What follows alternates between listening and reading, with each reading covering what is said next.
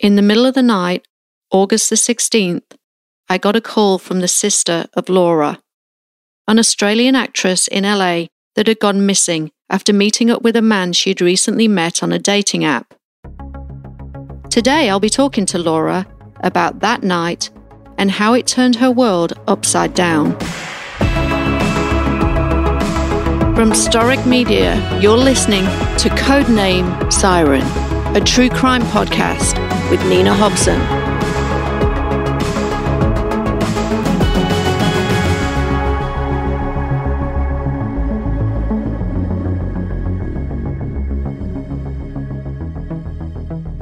Obviously, you're not aware of that conversation at the time, but I can only imagine now what that's been like for you, knowing that your family were going through hell thinking that you had gone missing. But going to let you tell your side of the story and then we'll look at more parts of it as we go. Yeah, sure. I met a guy on Hinge. It was after a long day of work. I was very tired. I tried to take a nap. And I thought, yeah, I'm just going to stay in tonight and have an early night because I've got work again tomorrow morning. But I'd been chatting to this guy and we'd been having some great conversations. And I thought, this sounds like a, a cool guy. Enjoyed where our conversations were going. I liked his point of view. I liked the way he talked.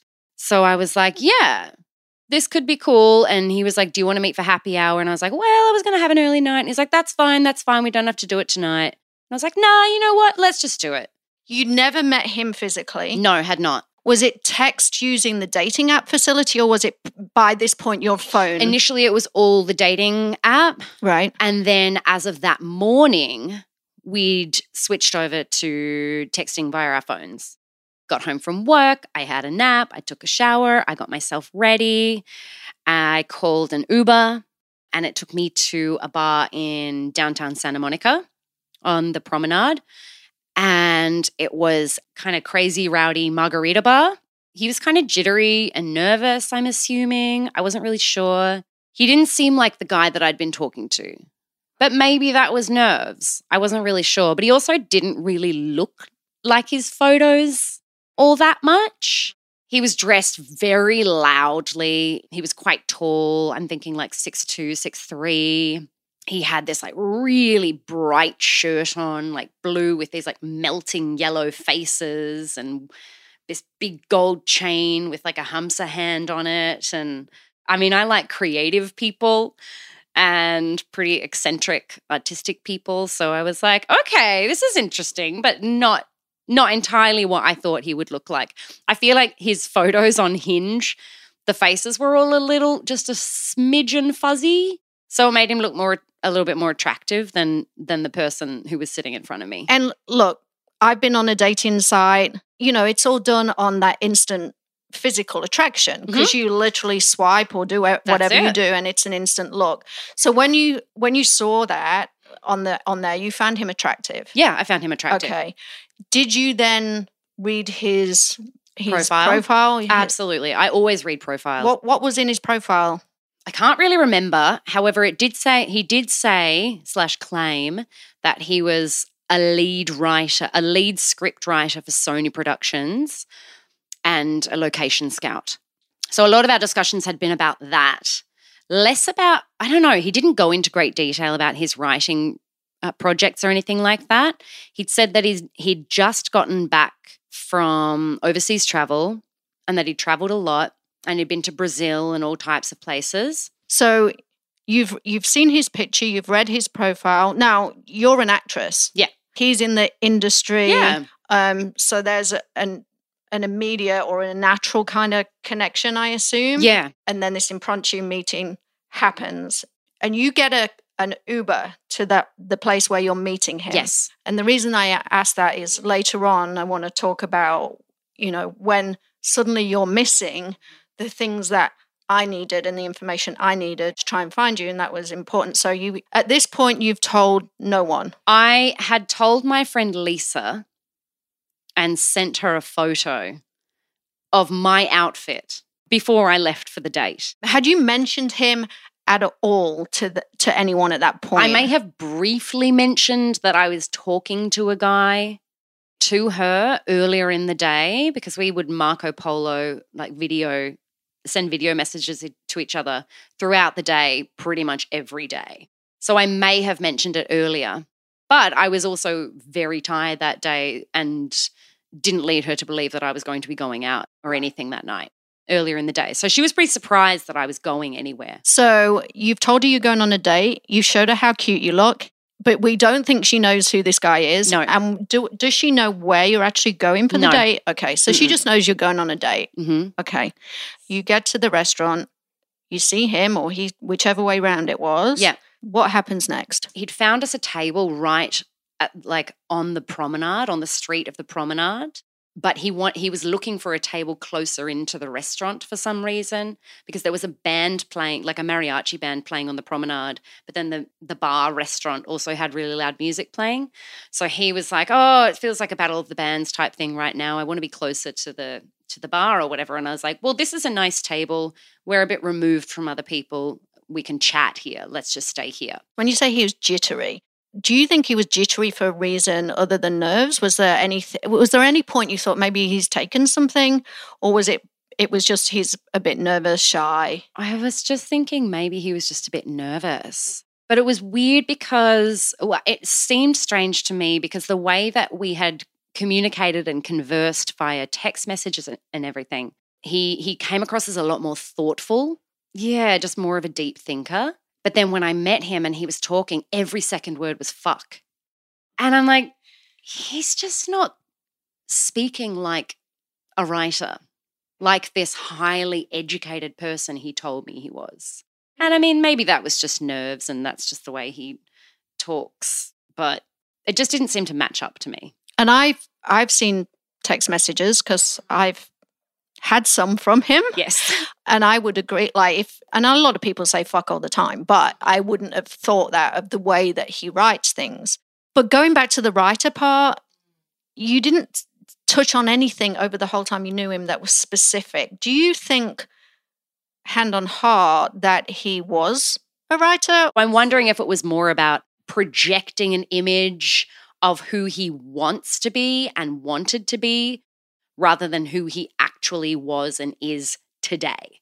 And I have found that quite a bit with the dating apps as well that a lot of these guys and I would say especially men. I mean, I can't really speak to women on these apps, maybe they're doing the same thing, but a lot of them are saying who they are and projecting an image of who they want to be more than who they really actually are to this day. Obviously, we'll fast forward a little bit. I've checked him out and he's no writer at Sony, but we'll talk about that a bit later. Yeah.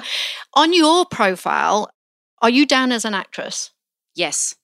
Okay. Actor, singer, nanny. And you have quite a lot about you on the internet. So Mhm. he wants to move tables. Was there any red flags at that point? Why does he want to move tables? Or was it all genuine that you felt he was, you know, being honest? It was a noise issue. I thought that that was genuine. In the table, you're talking, you're kind of, he's a little bit different. So it was that moment where I've got to sit here for a date, but I really want to be at home and should have stayed at home in my pajamas. Yeah. So then what happens? Waitress comes over and we quickly look at the menu and order a drink. Apparently, this bar is like notorious for their extremely heavy pours. So that's what happened. We ordered a drink and it came over, and, and I was like, whoa, this is strong. And then what?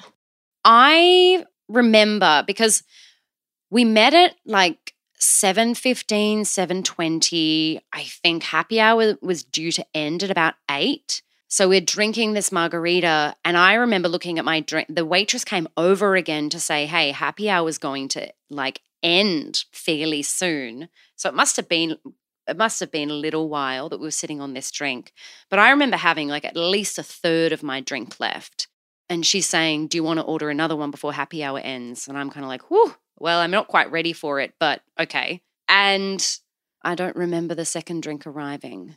Do you have any rough idea on what the time was at that point? I got a text message from a potential employer that I was supposed to have a phone call with. It's like 7:30, 7:40. And I'd said to her, "Oh, I forgot. Can we do it tomorrow or another day?" You know that another drink was ordered. You know that you had some. Had you had anything to drink before you went out to Yes. meet him? When I was at home, I had coffee that was left over from that morning and a whiskey. So you get to a point where you can't remember. What's the next thing that you can remember? The next thing I remember is several hours later being in the massive holding cell at Santa Monica Police Station. And it was a big cell. I was the only one in there. I was on the floor, the cold, hard cement floor, just sobbing uncontrollably. And I and I had been, I think I'd been crying pretty much the entire time for the past several hours. That's how it felt. My voice was hoarse and I started to regain consciousness. And so I went up to the window and I tapped on it and I called for the officers to come over. And one female officer came over and I was shaking and crying. And I just was like, What? What's going on? What's going on? What am I doing here? What happened? I said, I I know I clearly know I'm intoxicated right now or I was intoxicated, but I genuinely don't know what's happening or why am I here.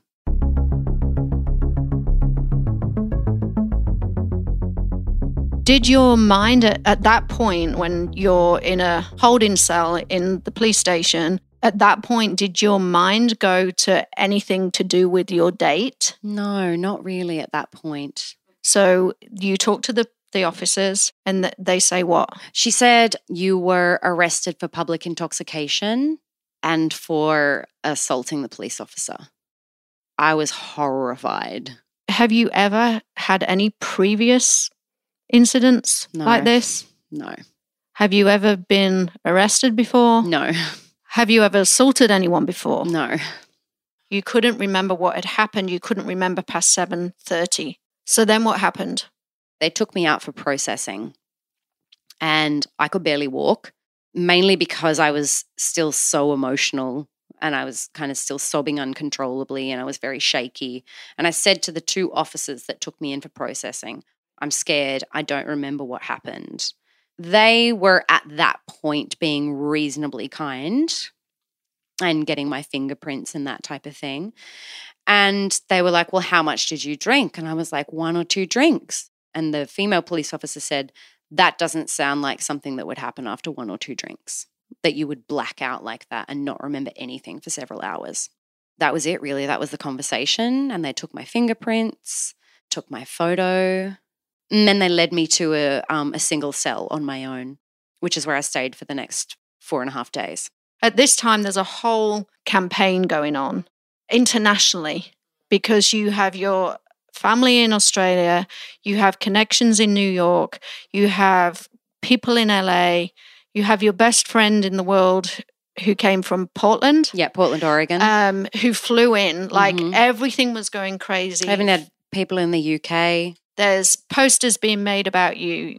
It's Australian actress goes missing on the news. Like it's huge. You have no idea of this No. at all. What are your thoughts about the guy that you've met during this time that you're sat alone in the cell? Honestly, I wasn't thinking about that anymore. Right. I was just thinking about what am I doing here? How long am I going to be here? What's going to happen to me? I can't let anybody know that I'm here. Not that I didn't want to, just that how can I? How can I let anybody know I'm here? I I don't know how to do that. Like I'm stuck in a cell right now and I'm not able to communicate with anybody right now to let anybody know where I am. And I felt sick about the fact that I couldn't let people know where I was because I knew that they would be worried. And that made me feel doubly sick. And so the police had taken your phone. Yes, they had taken my phone, my wallet, my purse, my keys. However, after I was processed and they said that I could make a phone call, I didn't have anyone to call because I didn't have my phone. Uh, They'd said to me, Well, don't you know any numbers off the top of your head by memory? And I was like, No. The only numbers that I know are my mum and dad, and they're in Australia. And they're like, Well, you can't make an international call. And I'm like, Well, I don't know any other numbers. And I'm racking my brain trying to think of numbers for anybody. And I couldn't think of a single one. And so I asked them a couple of times, Do you have my phone? And they said no. Okay. So you assumed you'd lost it in the So I assumed whatever, I'd or- lost it. So the entire four and a half days that I'm there or whatever, I assumed that I'd lost my bag with the entire contents of my bag that night Right. because I didn't remember anything. So I was like, okay, maybe I, I must have just been drunk in the street. and just like put my bag down somewhere and then forgot forgotten where I put it, forgotten to pick it up. I thought maybe I was stumbling around in the street looking for it and that because I didn't have the full story of what had allegedly happened yet. So I was coming up with all these stories in my mind about where my bag would be, what had happened. Maybe I was stumbling around drunk in the street trying to ask people for help. You know, have you seen my bag or anything like that? So I just assumed that I'd lost it. Your friends were incredible. And I've said to you before, you know, you really have a great set of friends yeah. who went above and beyond. And because we, at time zones, we were communicating throughout the night. I, I think I went three days without sleeping because I wanted to be there for your family. On that first night or, you know, morning or whatever, I did get three calls. And the first call that I made was to the employer that I was supposed to work for that day. Although I didn't know the number off the top of my head, the police were able to Google the business because it was public and get the number. So I just left a, a, message for them saying that I was in urgent care and that I wouldn't be in work today. And then I got another call, and so I tried a bail's bondsman because I thought, well, that's all I can do right now. I'll get a, I'll get them to bail me out. I can go home, and then I can sort this out from there. But that bail bondsman wouldn't do anything for me because I didn't have any identification on me. I didn't have my wallet. I didn't have any bank cards. I didn't have any of my credit cards. And so he he just wouldn't do anything because I didn't have any of that information on me. So then I called a third one. He was willing to help me. I didn't have any phone numbers, but I remembered my friend Lisa's email address. So he's like, okay, so at best, I'll email her and then we can go about it that way.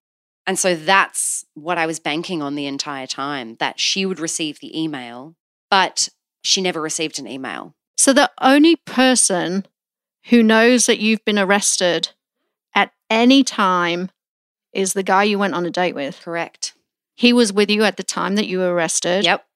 And he was also privy to a lot of activity of people trying to find you in LA. With respect to him, he knew your phone number and that was it. Probably he knew that you had a family. Maybe he knew a little bit about where you may live or but it you know it's a first date. But there is definitely there was a flyer with a number saying please contact if you see Laura. She's missing her family worried.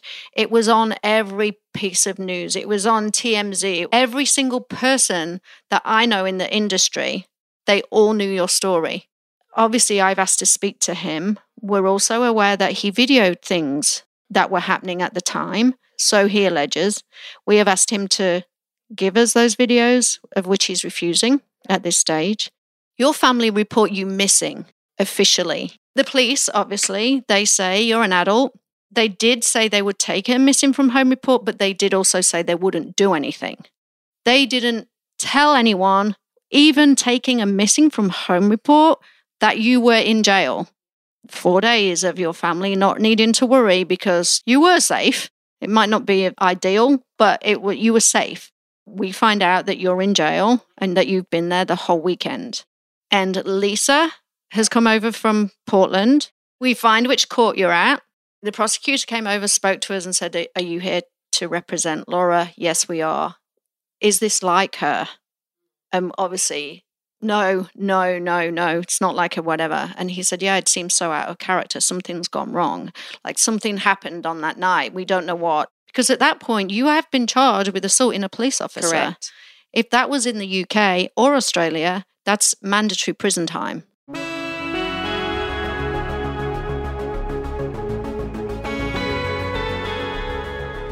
Eventually, I just have to kind of like surrender and give up well, not give up, but just surrender to the fact that I have no idea what's going to happen and I have no control over the situation. I'm worried sick because I can't let my employer know that I'm not coming to work on Monday or Tuesday.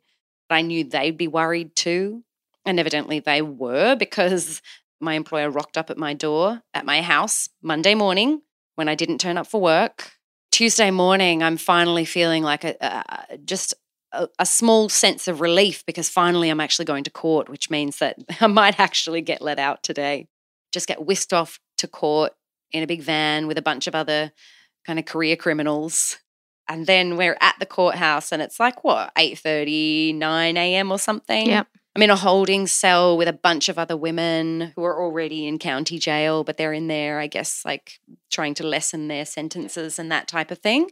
Then I went up to eventually, I don't even know what time it was or anything like that. Hours go by, and um, eventually I get taken upstairs and um, I meet with the public defender, and she says to me, Your family are here. And I'm just in complete disbelief. Like, what do you mean my family are here? How did they find me? And I'm thinking my family have flown over from Australia. I was just like, what do you mean they're here? Who's here? How did they find me? And she tells me it's Lisa and Alessandra. And I'm just like in, in disbelief, but I'm also really relieved. And and then we sit down again, still highly emotional. And um, she te- and I said to her, you know, I don't know what happened to my things that night. I lost my bag, my phone, my wallet, so I couldn't call anybody. And she looks at her computer screen and she says, No, they've got all of that. It's all here your phone, your wallet, your house keys, your purse. And I just lost it. I was just a puddle. Right. so overwhelmed with emotion and I don't know if I was angry. I was I just felt grief, so much grief and injustice and why didn't they tell me they had my things? I couldn't call anybody because they said they didn't have my phone. So a, a lot of people were affected by the actions on the Friday. A lot of people were affected around the world. Something that could have been easily rectified. Easily. So you're now in court. So my conditions of release were to attend two AA meetings a week, get an attendance ver- verification or validation slash a court record for every single meeting that I attended, to provide eight character references, write up an entire employment history from my time in the US, so from 2016 to now, and then write a letter outlining who I am, why I'm in the US, what I'm doing here, why I want to stay here, and why I should be granted diversion.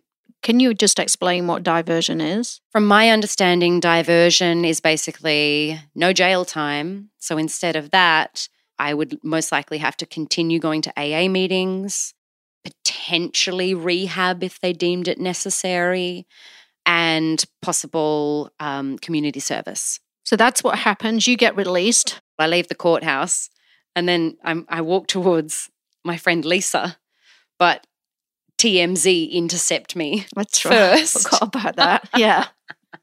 Shoving a camera in my Yeah. face. Hey, Laura, Laura, Laura, what do you have to say to all the people who've been worried about you and looking for you? And I just look at Lisa. I'm like, Lisa, what's going on? Because at that point, you know nothing. I knew nothing. And so we hugged. And then she said to me, Oh, we've got a lot to talk about. Right. At this point, I'm still dealing with your family, and we need to track down the guy that you met because I remember the conversation was I can't remember anything after 7:30. I don't know whether I was drugged.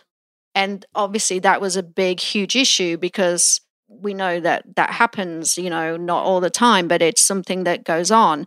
So we had to try and locate him and establish really whether there was any chance that you had been drugged Mhm. and that this wasn't an alcohol issue, that there was something more to it. And at that point, you were remembering the fact, you know, that there was this moving away to a different table, and then you couldn't remember what had happened, and then calling, you called the Uber, but you didn't get in the Uber. So, of course, when we're doing the investigation side, that was a huge issue because it's like, shit, why didn't she get in an Uber? But so anyway, we started having that conversation, and and that's when you told me that your first text message when you come out of jail is from him. So on Wednesday, when I got my phone back, I was relieved to see that he had texted me. And he'd actually texted me at what it was something like 10 or 11 o'clock that night, the night that I'd met him. So he'd said, I'm sorry you got arrested. I tried to save you, but the whole not giving your last name didn't really help. I then came to the police station and tried to bail you out, but they said I couldn't and that you needed to sleep it off. I got another text message from him about noon the following day saying, Are you okay? I have video evidence of the arrest. If you need it, And if you need any help, let me know.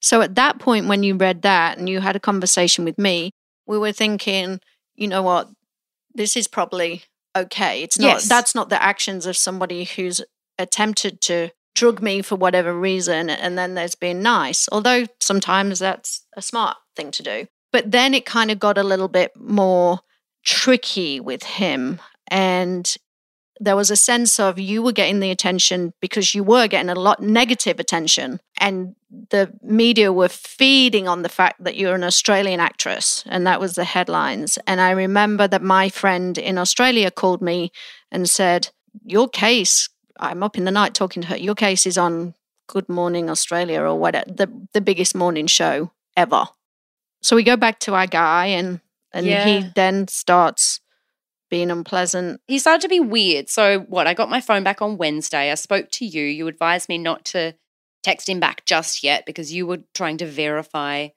who he was, confirm his identity, and also that he worked at Sony as a lead write, lead script writer Yeah. and a location scout.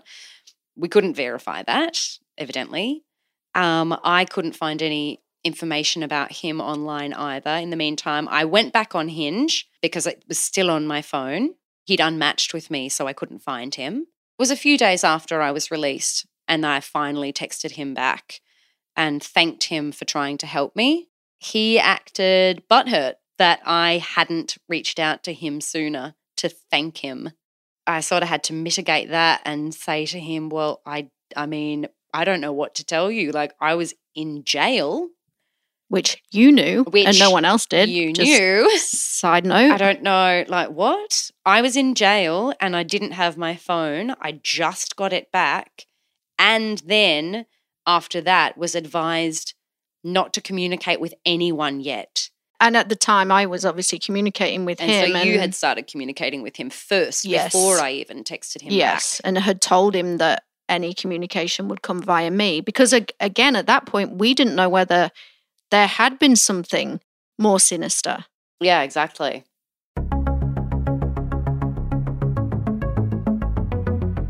There have been many developments with the case since I had this conversation with Laura. She's now living back in Australia and dealing with the fallout of the situation. Unfortunately, all factors of the case were not investigated fully, leaving the impression of an intoxicated woman that attacked a police officer. And we know there's way more to the story than that. Join me next week as we follow up with Laura from Australia about further developments in the case and the impact it's had on her life. Until next time, I'm Nina Hobson, and this has been Codename Siren.